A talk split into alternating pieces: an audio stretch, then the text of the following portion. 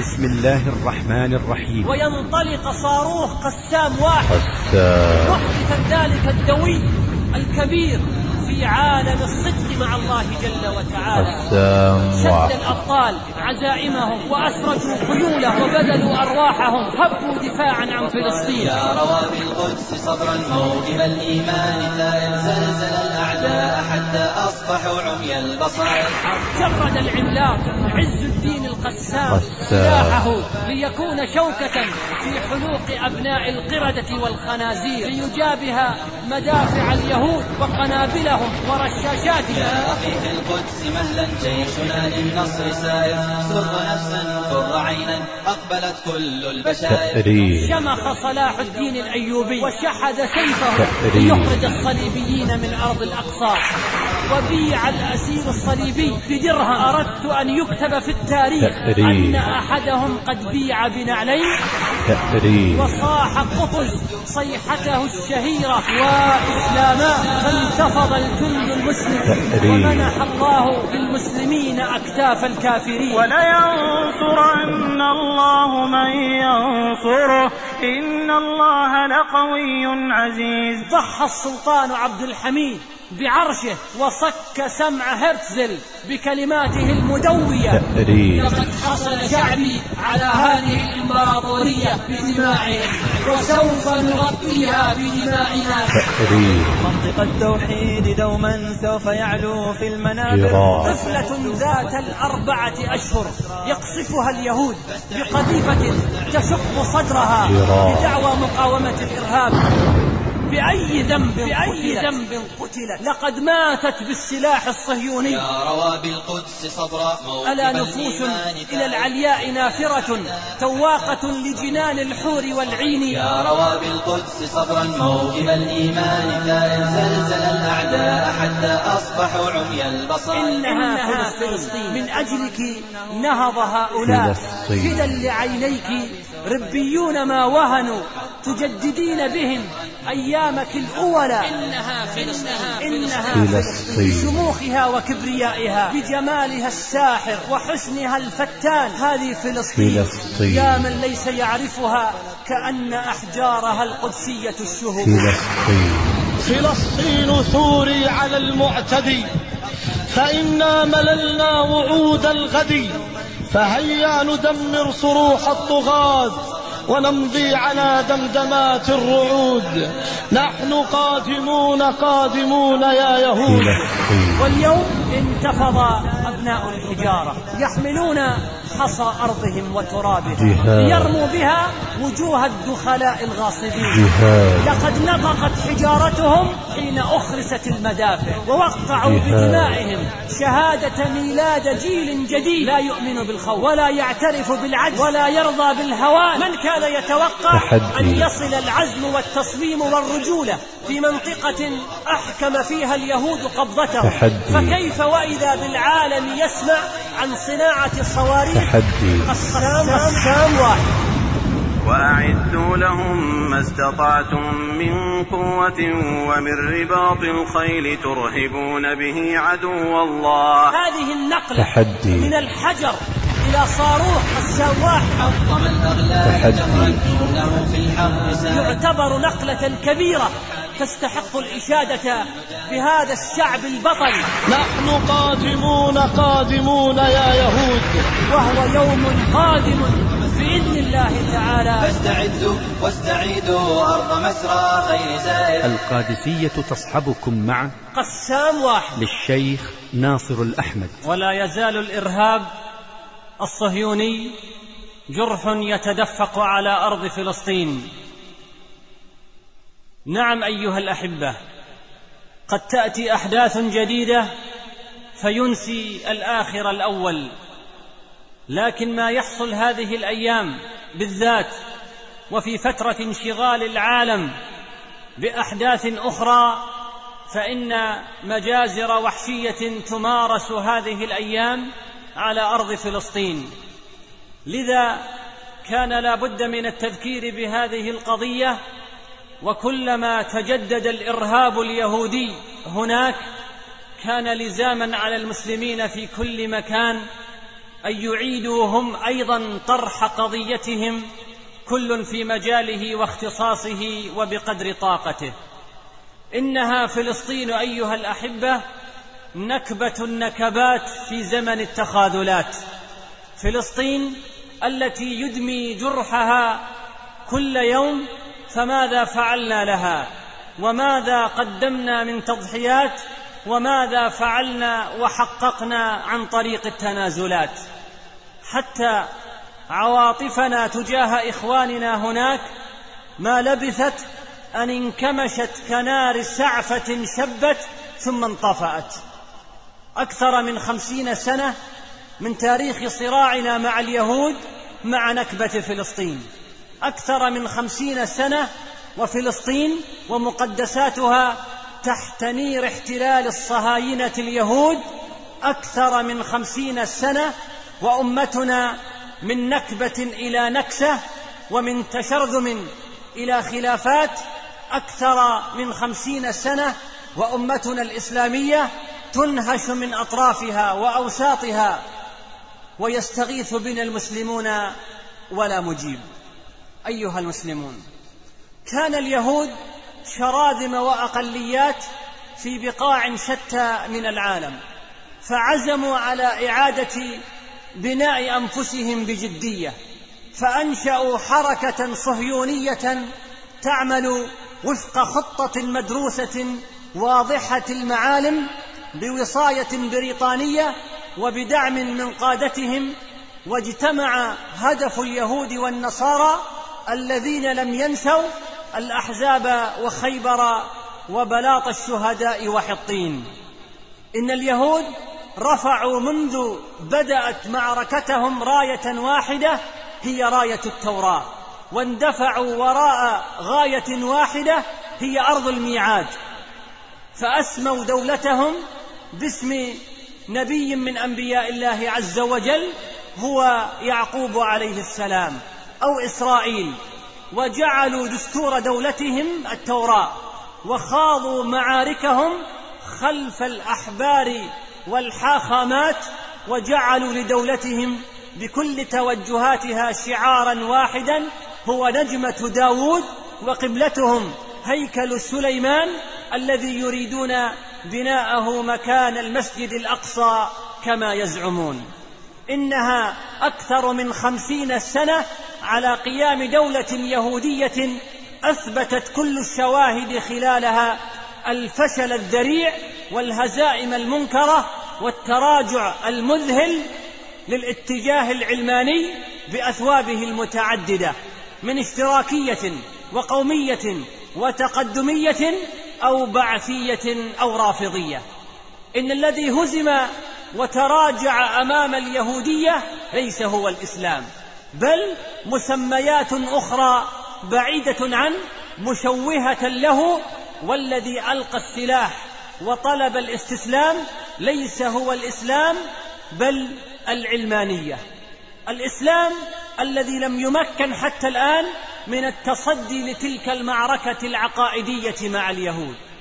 أيها الإخوة المؤمنون بعد كل ذلك هل نستفيد من التاريخ؟ هل نرجع إلى الماضي لنقوم الحاضر؟ هل لليل فلسطين من آخر؟ وهل لفجرها من موعد؟ إن اليهود بما يملكون من قوى سياسية أو عسكرية أو اقتصادية أو إعلامية هم أضعف بكثير مما يتصورهم عدد من الناس. لكننا لا نستطيع مواجهتهم والوهن كامن في نفوسنا والمهابة منزوعة من صدور أعدائنا وإعلامهم ونظامهم ينسج الحقيقة على وجهة نظرهم وحدهم. إننا لا نستطيع مواجهتهم إلا بالإسلام وبالإسلام وحده ننتصر بإذن الله عز وجل.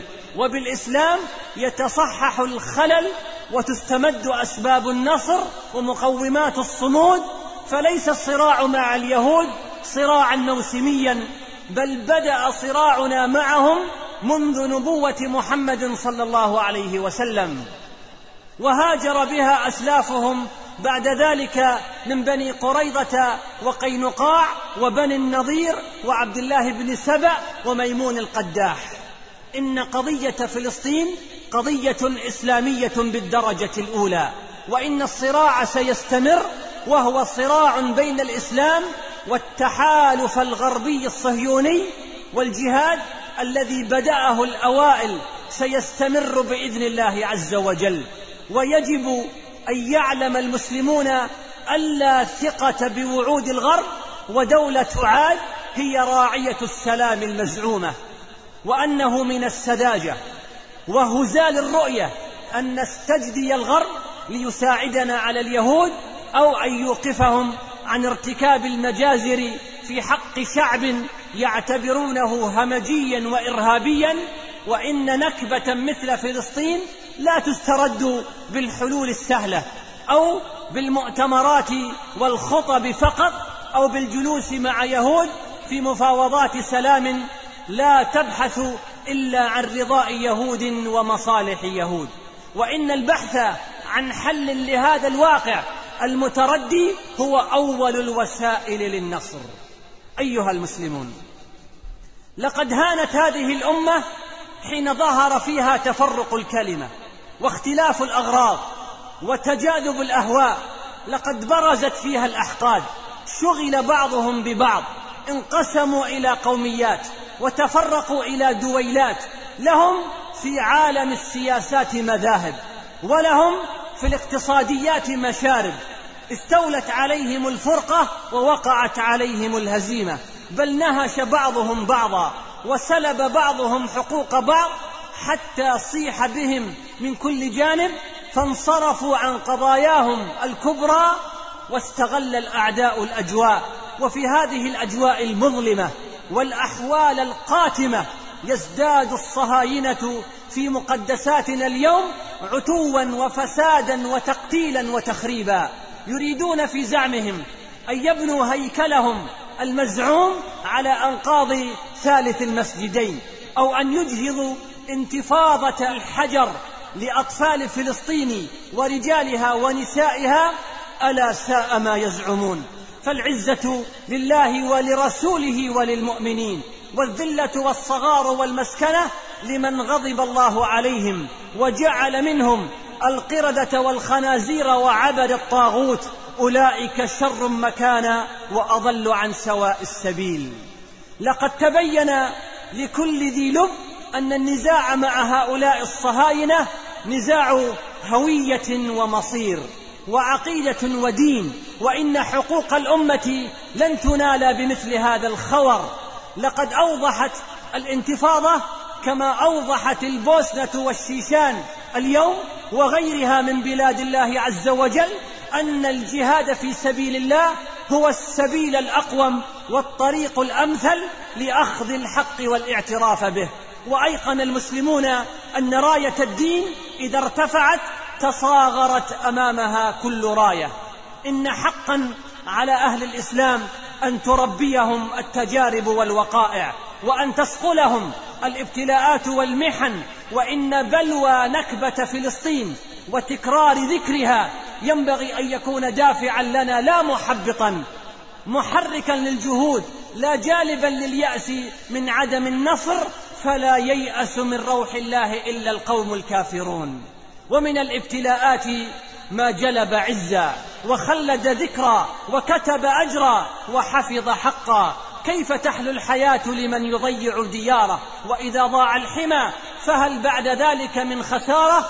ولتعلموا أن الكفاح في طريق مملوء بالعقبات الكؤود عند أصحاب الحق والكرامة والصرامة ألذ وأجمل من القعود والتخلف من أجل راحة ذليلة وحياة حقيرة.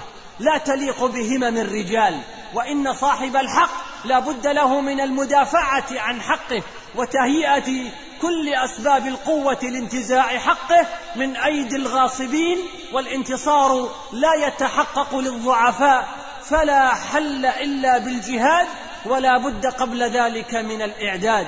وأعدوا لهم ما استطعتم من قوة ومن رباط الخيل ترهبون به عدو الله وعدوكم وآخرين من دونهم لا تعلمونهم الله يعلمهم وما تنفقوا من شيء في سبيل الله يوفى إليكم وأنتم لا تظلمون.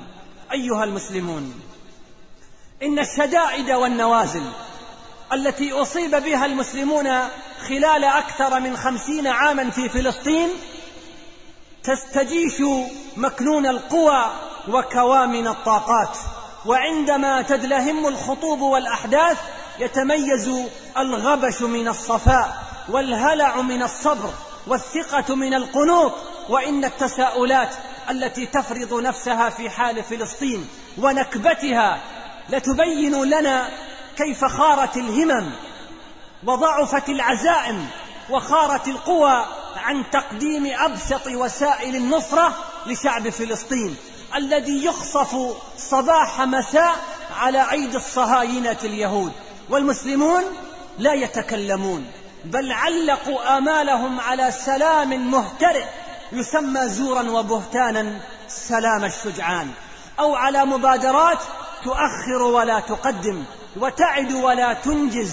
فأي سلام هذا الذي يهدم البيوت ويزرع المستوطنات ويشرد من الديار ويحاصر الشعوب ويقتل الآلاف وينتهك المقدسات سلام يلغي الكرامة ويولي مجرمي الحرب رؤساء ومفاوضين.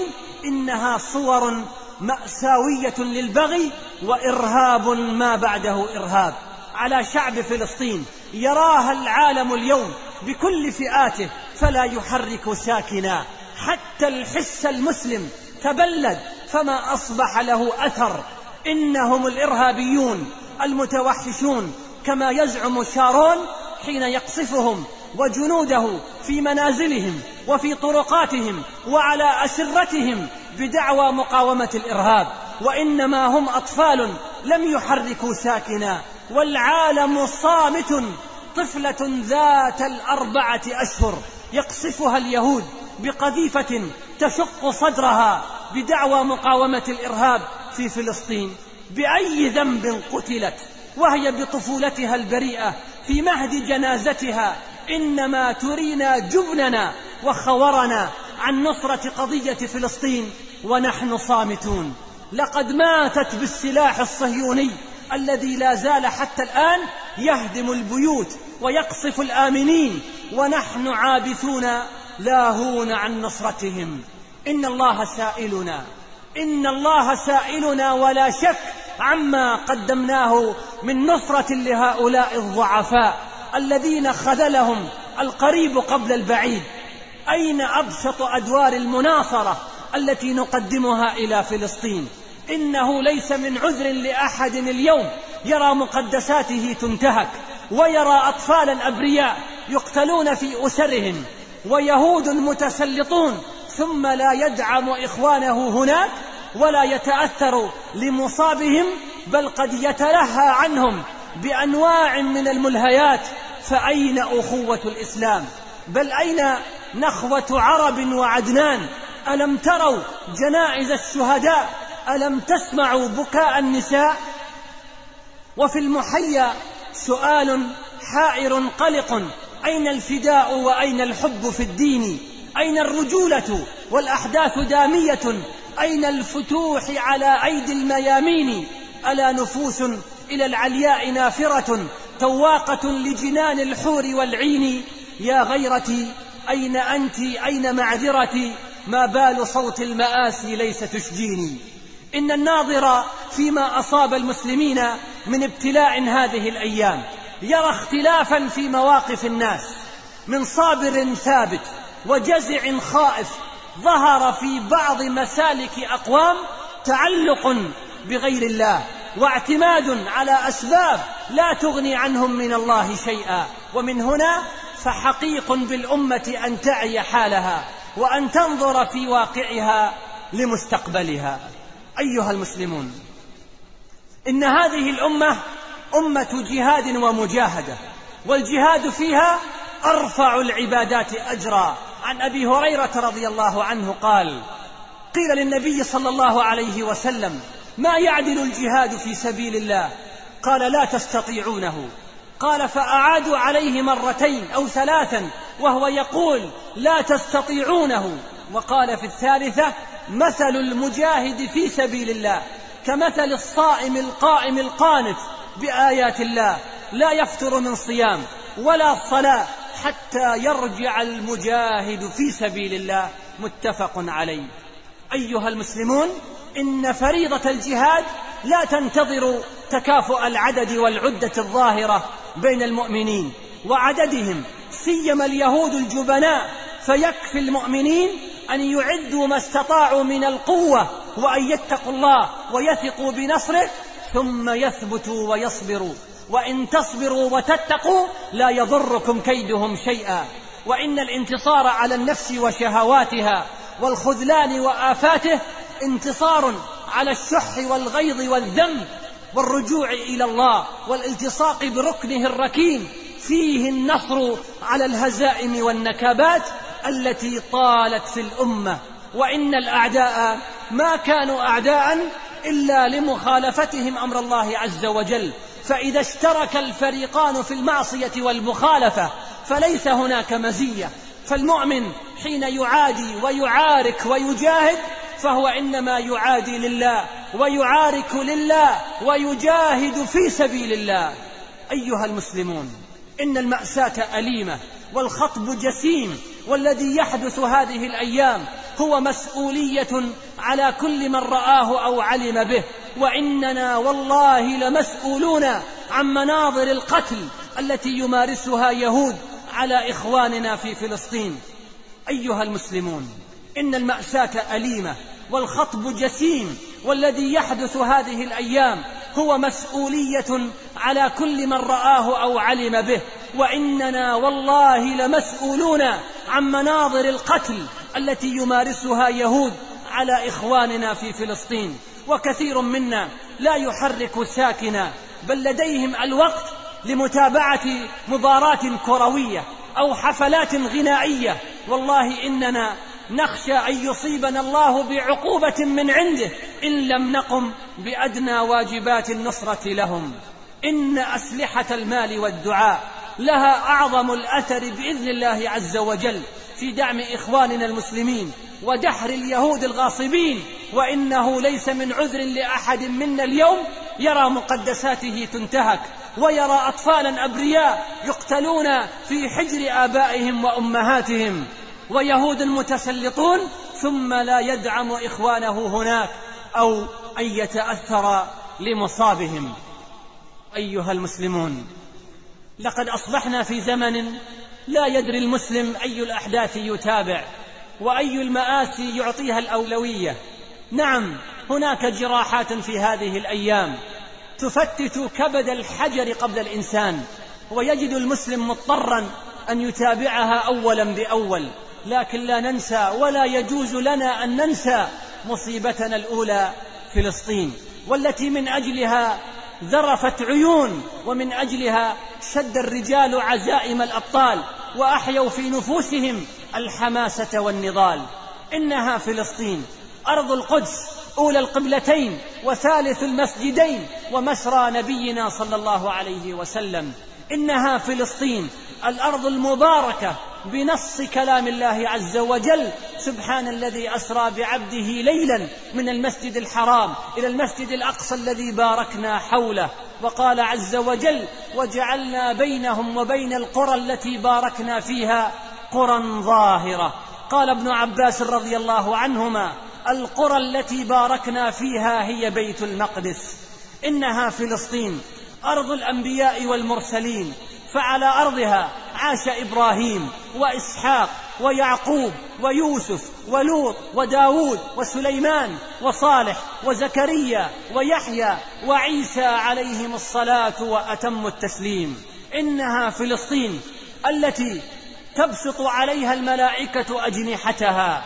فعن زيد بن ثابت رضي الله عنه قال سمعت رسول الله صلى الله عليه وسلم يقول يا طوبى للشام يا طوبى للشام. قالوا يا رسول الله وبم ذلك؟ قال تلك الملائكة باسطة أجنحتها على الشام. حديث صحيح. إنها فلسطين أرض المحشر والمنشر كما صح ذلك عن النبي صلى الله عليه وسلم في حديث ميمونة بنت سعد رواه الإمام أحمد في مسنده. إنها فلسطين موئل الطائفة المنصورة الثابتة على الحق. فعن أبي أمامة عن النبي صلى الله عليه وسلم قال لا تزال طائفة من أمتي ظاهرين على الحق لعدوهم قاهرين حتى يأتيهم أمر الله وهم كذلك. قيل يا رسول الله وأين هم؟ قال ببيت المقدس واكناف بيت المقدس. رواه الإمام أحمد. إنها فلسطين مصرع الدجال حيث يلقاه عيسى عليه السلام عند باب لد فيذوب كما يذوب الملح في الماء فيقول له إن لي فيك ضربة لن تفوتني. فيضربه فيقتله رواه مسلم. إنها فلسطين. موطن الكثير من صحابة رسول الله صلى الله عليه وسلم. فقد عاش على أرضها عبادة بن الصامت وشداد بن أوس وأسامة بن زيد بن حارثة وواثلة بن الأسقع وفيروز الديلمي ودحية الكلبي وعبد الرحمن الأشعري وأوس بن الصامت ومسعود بن أوس وغيرهم من الصحابة الكرام رضي الله عنهم أجمعين. إنها فلسطين موطن الآلاف من أعلام الأمة وعلمائها الذين أضاءوا في سمائها بدورا ولمعوا فيها نجوما كمالك بن دينار والأوزاعي وسفيان الثوري وابن شهاب الزهري والشافعي وابن قدامة وغيرهم رحم الله الجميع. نعم هذه فلسطين بعبقها وتاريخها بخيراتها وبركاتها وفضائلها بشموخها وكبريائها. هذه هي فلسطين بجمالها الساحر وحسنها الفتان أقول والقلب يشدو في خمائلها. هذا الجمال إلى الفردوس ينتسب. يا للجبال إذا ما زينت وعلى سفوحها غرد الزيتون والعنب. يا للربا والمروج الخضر مصبحة والورد من كل لون. منظر عجب. هنا السماوات بالأرض التقين وقد عم السرور جميع الكون والطرب. هذه فلسطين يا من ليس يعرفها كأن أحجارها القدسية الشهب. نعم أيها الأحبة هذه فلسطين ما أحببناها لترابها ولا لجبالها ولكن لبركتها ولما لها ولمسجدها الأقصى من مكانة في ديننا. إنها فلسطين أيها الأحبة شد الأبطال عزائمهم وأسرجوا خيولهم وطاروا يسابقون الريح أراق الشهداء دماءهم وبذلوا أرواحهم رخيصة لأجلها.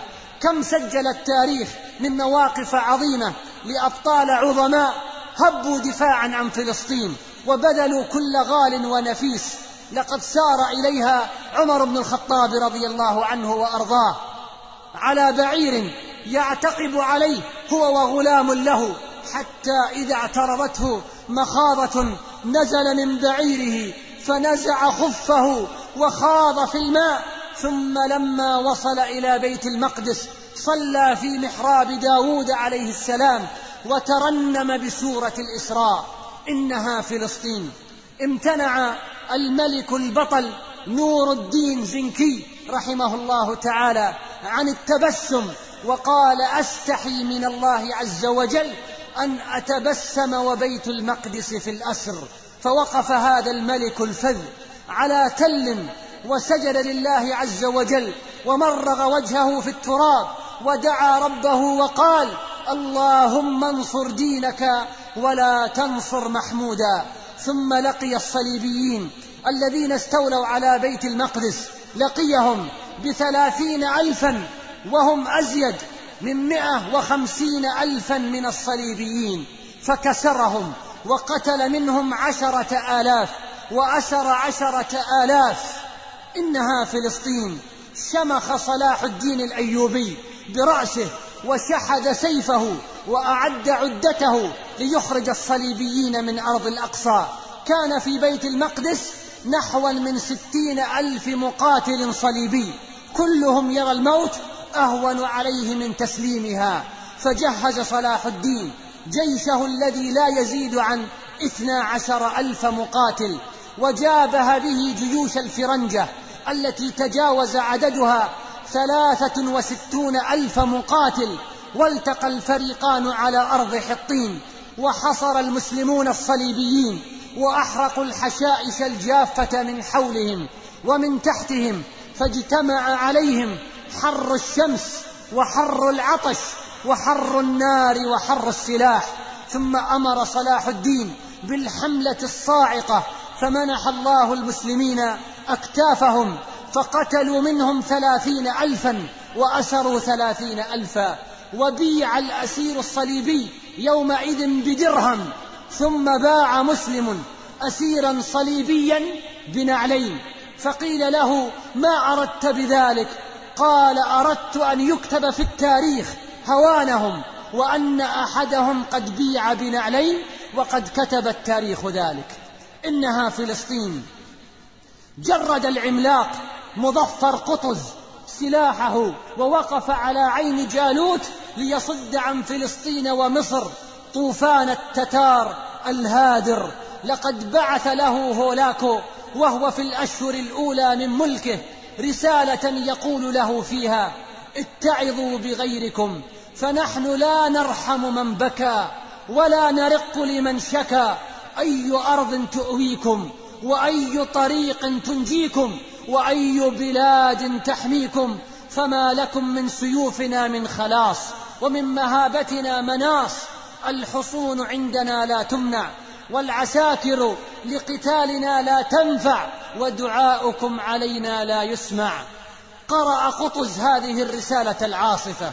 ثم ألقى ببصره ناحية القدس وفي رمضان من عام ستمائة وثمان وخمسين للهجرة اصطدم الجبلان في عين جالوت شمال شرقي فلسطين وصاح قطز رحمه الله تعالى صيحته الشهيرة وإسلاماه فانتفض الجند المسلم ومنح الله للمسلمين أكتاف الكافرين وترجل قطز عن فرسه ومرغ وجهه في التراب. شكرا لله تعالى. إنها فلسطين. ضحى السلطان عبد الحميد بعرشه وملكه وصك سمع هرتزل بكلماته المدوية. لا أقدر أن أبيع ولو قدما واحدا من فلسطين لأنها ليست لي بل لشعبي. لقد حصل شعبي على هذه الإمبراطورية بدمائهم. وسوف نغطيها بدمائنا قبل أن نسمح لأحد باغتصابها. إنها فلسطين. وقف الشيخ يوسف الجرار رحمه الله تعالى شيخ الجبل أمام حملات الفرنسيين وتمكن وحده مع قلة من جنده أن يدوخ نابليون القائد الشهير الأسطوري الذي دوخ العالم. واستطاع هذا الشيخ بمن معه أن يصد جيوشه عن عكا ومن ثم عن فلسطين وأن يبخر أحلامه بتأسيس إمبراطورية تمتد من مصر والشام وصحاري الجزيرة إلى العراق ثم إلى الهند. وقد بلغ الغيظ بنابليون من هزيمته أمام الشيخ يوسف رحمه الله أن وقف بجوار سور عكا وقذف بخوذته إلى الأعلى وقال إن لم أدخل أنا فلتدخل خوذتي إنها فلسطين. قام الشيخ المجاهد عز الدين القسام رحمه الله تعالى ليكون شوكة في حلوق أبناء القردة والخنازير. قام بإمكاناته المتواضعة وعدده اليسيرة ليجابه مدافع اليهود وقنابلهم ورشاشاتهم. لقد باع بيته الوحيد في حيفا ثم باع حلي زوجته وبعض أثاث بيته ليوفر قيمة الرصاص والبنادق. وتمكن القسام من أن يقض مضاجع اليهود سبع سنوات كاملات إلى أن بذل روحه بعد معركة دامية. نعم أيها الأحبة إنها فلسطين من أجلك نهض هؤلاء. فدا لعينيك ربيون ما وهنوا تجددين بهم أيامك الاولى خضر الطيور هم العليا منازلهم كل يغرد في قنديله جدلا. أيها المسلمون واليوم انتفض أبناء الحجارة يحملون حصى أرضهم وترابها ليرموا بها وجوه الدخلاء الغاصبين. لقد نطقت حجارتهم حين أخرست المدافع ووقعوا بدمائهم شهادة ميلاد جيل جديد لا يؤمن بالخوف ولا يعترف بالعجز ولا يرضى بالهوان حتى يقضي الله أمرا كان مفعولا وهو يوم قادم بإذن الله تعالى نقول ذلك تحقيقا لا تعليقا إن الحاجة كما يقال هي أم الاختراع لقد أثبت الأبطال على أرض فلسطين للعالم كله أنهم رجال أشاوس وبإمكانهم أن يفعلوا الأعاجيب.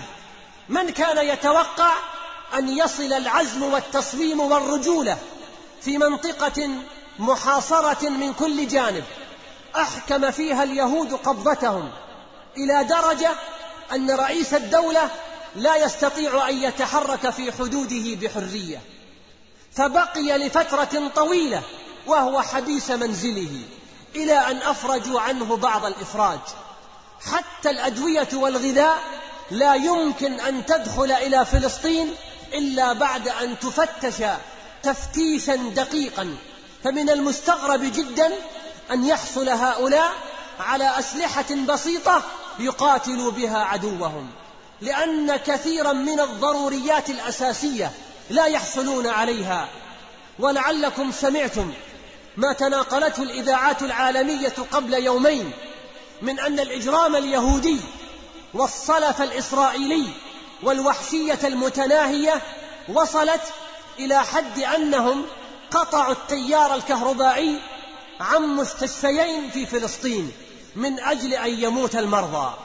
وفي مثل هذه المحاصرة الكاملة فإذا بالأخبار بأن اليهود قد اكتشفوا مصانع للأسلحة في فلسطين وهذا مما حير العالم.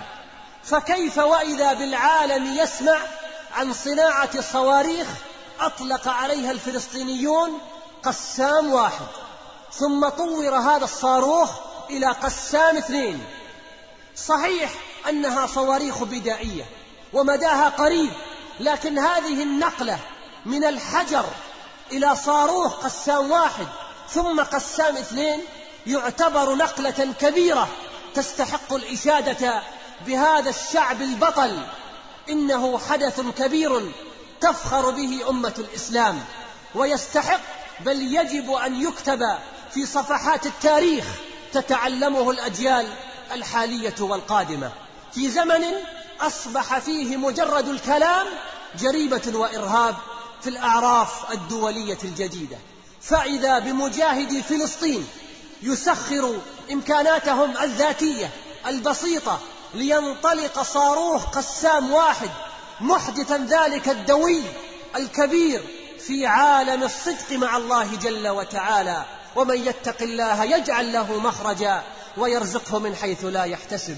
قال الله تعالى وكان حقا علينا نصر المؤمنين وقال تعالى مؤكدا هذا النصر ولينصرن الله من ينصره إن الله لقوي عزيز ومن نصره الله فلا غالب له قال الله تعالى إن ينصركم الله فلا غالب لكم وإن يخذلكم فمن ذا الذي ينصركم من بعده وعلى الله فليتوكل المؤمنون بارك الله لي ولكم في القرآن العظيم ونفعني وإياكم بما فيه من الآيات والمواعظ والذكر الحكيم. اللهم رحمة اهد بها قلوبنا ونسألك اللهم أن تجمع بها شملنا وأن تلم بها شعثنا وأن ترد بها الفتن عنا. اللهم انصر دينك وكتابك وسنة نبيك صلى الله عليه وسلم وعبادك الصالحين. اللهم انصر دينك وكتابك وسنة نبيك صلى الله عليه وسلم وعبادك الصالحين. اللهم واحفظ دماء المسلمين وأعراضهم في كل مكان. اللهم واحفظ دماء المسلمين وأعراضهم في كل مكان. اللهم وارحم ضعفهم واجبر كسرهم ووحد صفهم وبلغهم فيما يرضيك آمالهم. واجمع كلمتهم على الحق والهدى وانصرهم على عدوك وعدوهم يا أرحم الراحمين. اللهم من أراد الإسلام والمسلمين بسوء اللهم فأشغله بنفسه ورد كيده في نحره واجعل اللهم تدبيره تدميرا عليه. اللهم أحقن دماء المسلمين واحمل اللهم نساءهم وأطفالهم وشيوخهم وبلادهم وأموالهم. اللهم عليك باليهود والنصارى فإنهم لا يعجزونك. اللهم عليك باليهود والنصارى فإنهم لا يعجزونك. اللهم عليك باليهود والنصارى فإنهم لا يعجزونك. اللهم أحصهم عددا وأهلكهم بددا ولا تغادر يا ربي منهم أحدا وأرنا فيهم يا رب العالمين يوما أسودا اللهم أقم علم الجهاد واقمع أهل الشرك والكفر والزيغ والعناد وانشر رحمتك على العباد يا من له الدنيا والآخرة وإليه المآب. اللهم يا ولي الصالحين ويا ناصر عبادك المستضعفين نسألك اللهم أن تعين وأن تنصر إخواننا في فلسطين وفي الشيشان وفي أفغانستان. اللهم آمن روعاتهم واستر عوراتهم واحفظهم اللهم من بين أيديهم ومن خلفهم وعن أيمانهم وعن شمائلهم. ونعوذ بعظمتك اللهم أن يغتالوا من تحتهم. اللهم صل على محمد وعلى آل محمد كما صليت على إبراهيم وعلى آل إبراهيم إنك حميد مجيد. وبارك اللهم على محمد وعلى آل محمد كما باركت على إبراهيم وعلى آل إبراهيم إنك حميد مجيد. وآخر دعوانا أن الحمد لله رب العالمين. أن تنقذ الأقصى من قبضة اليهود. اللهم يا منقذ موسى من فرعون. ويا منقذ يونس من بطن الحوت ويا منقذ البيت العتيق من أبرهة أنقذ الأقصى من قبضة اليهود أنقذ الأقصى من قبضة اليهود وخلصه من كل كافر جحود. اللهم رده إلى أيدي المسلمين اللهم رده إلى أيدي المسلمين. اللهم قر عيوننا بصلاة فيه. اللهم قر عيوننا بصلاة فيه. تم هذا العمل في استوديو القادسية. تودعكم على أمل اللقاء بكم في إصدار آخر. الدمام هاتف رقم ثمانية ثلاثة اثنان واحد واحد واحد صفر. وللعلم فإن جميع الحقوق محفوظة. والسلام عليكم ورحمة الله وبركاته. التوحيد دوما سوف يعلو في المنابر. فاستعدوا واستعيدوا أرض مسرى خير زائر. فاستعدوا واستعيدوا أرض مسرى خير زائر. فاستعدوا واستعيدوا أرض مسرى خير زائر. فاستعدوا واستعيدوا أرض مسرى خير زائر. وفي جميع التسجيلات الإسلامية. بسم الله الرحمن الرحيم. غلبت الروم. غلبت الروم. غلبت الروم. غلبت الروم. قد قال الحي القيوم في محكم غلب الروم. والله الذي لا إله إلا هو. سترفرف رايات المجاهدين فوق دول النصارى وسيقع المسلمون بأقدامهم. عاصمة الفاتيكان الحالية روما. سنفتح روما فتحا سيعيد الحق المهضوم والقسطنطينية أيضا وبتكبير سوف يدوم سوف يدوم سوف يدوم. وستلتحم هذه الأمة مع أعدائها ويكون الغلبة لها وستقع المعركة الفاصلة مع النصارى. وسيكسر الصليب فوق رؤوس أصحابه وستكون معركة شديدة قوية. كما أخبر النبي صلى الله عليه وسلم الملاحم حقيقة صراع الإسلام والنصرانية حقيقة. سيستمر إلى قيام الساعة حقيقة. وهو فتنة. ابتلى الله بها المسلمون حقيقة. وما عليهم إلا الصبر والمواجهة الملاحم تقاتلون بني الأصفر أو يقاتلهم من بعدكم من المؤمنين وتخرج إليهم روقة المؤمنين أهل الحجاز. حجاز فكتائب مكة قادمة تزحف بالذبح المحسوم فكتائب أهل مكة الحجاز الذين يجاهدون في سبيل الله. لا تأخذهم في الله لومة لائم.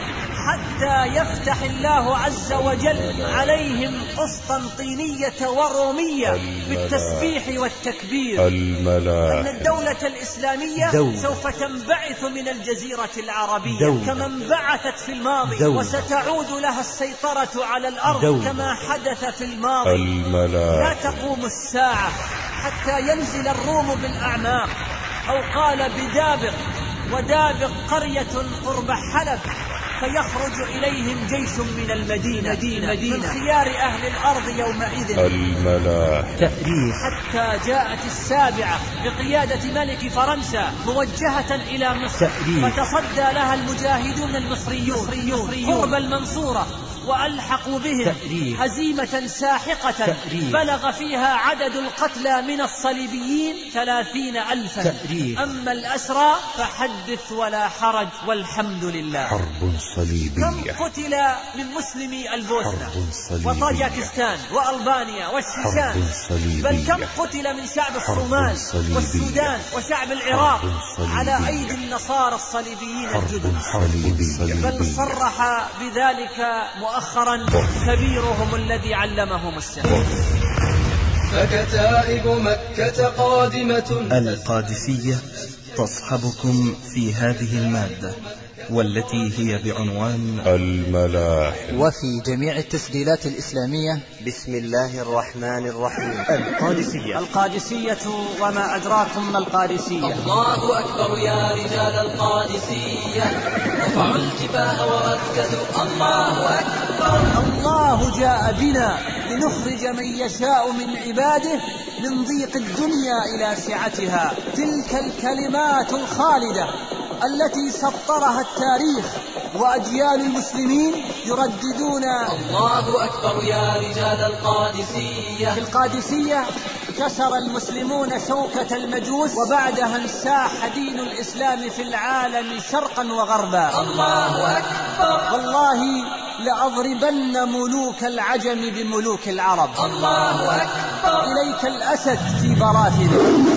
لقد باشرت الحروب وسمعت بالأبطال. ولم أر مثل هذا. الله أكبر. فاقتاد الفرس يلعب برمحه وسلاحه بين الصفين حتى إذا كان بحيال الميمنة كبر. الله أكبر. يدخل المعسكر لوحده والجند آلاف. الله أكبر. فكسر عنقه ثم وضع السيف على حلقه فذبح. هكذا فاصنعوا بهم. قاتلوهم يعذبهم الله بأيديكم ويخزهم وينصركم عليهم ويشف صدور قوم مؤمنين. قتلت رستم ورب الكعبة فكبر الجميع. الله أكبر يا رجال القادسية. رفعوا الجباه ورددوا. الله أكبر. ما كنت أرى أن في العرب مثل هؤلاء. أحفاد خالد والمثنى والمغيرة. نحن الرؤوس لربنا فالله أكبر. حتى يدفنه ويدفنكم جميعا في خندق القادسية. القادسية. والأبطال في حلبة القادسية. القادسية. إنها الهمم العالية والبذل العجيب. القادسية. فإني مكبر تكبيرة فكبروا واستعدوا. الله أكبر. القادسية تصحبكم مع معركة القادسية للشيخ ناصر الأحمد القادسية وما أدراكم ما القادسية.